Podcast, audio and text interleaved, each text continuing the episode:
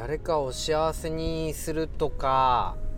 なんか周りの人たちを幸せにするとかってうん大河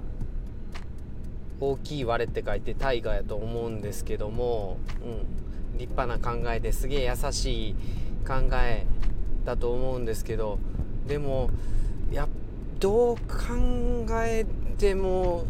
自分が幸せにならなあかんなって思います。あの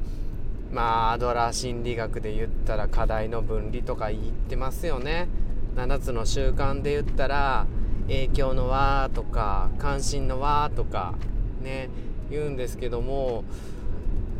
さっきも話したような話なんですけど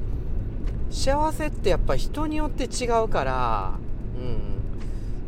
こうしてあげたら幸せみたいな風にやってもねうまくいく時もあればうまくいかない時もあるけど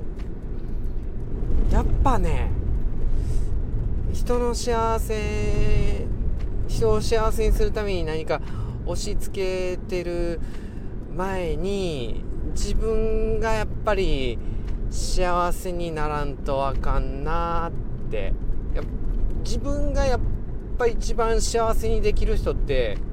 一番近い人自分やと思うんですよね。うん、でなんかもうね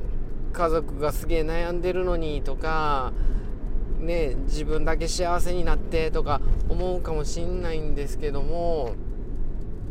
子供を幸せにしたいんやったらやっぱりお母さんが笑顔でいないとねあなた ねで自分の何て言うかおじいちゃんおばあちゃんっていうか両親を幸せにしたいって思うんやったら本当に息子であるあなたがね幸せであるのが一番ご両親にとって幸せなんじゃないですかね。一番の親孝行やと思うんですよね。うん。何にしろあなたが幸せやと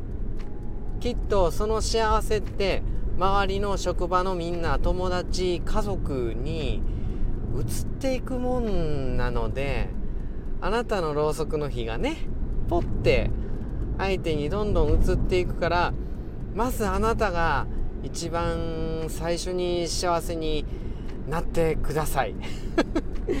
罪悪感なんて感じる必要ないから。だからうん。そうそれがね一番のボランティアやと思いますね、うん、だからあなたが幸せになってください。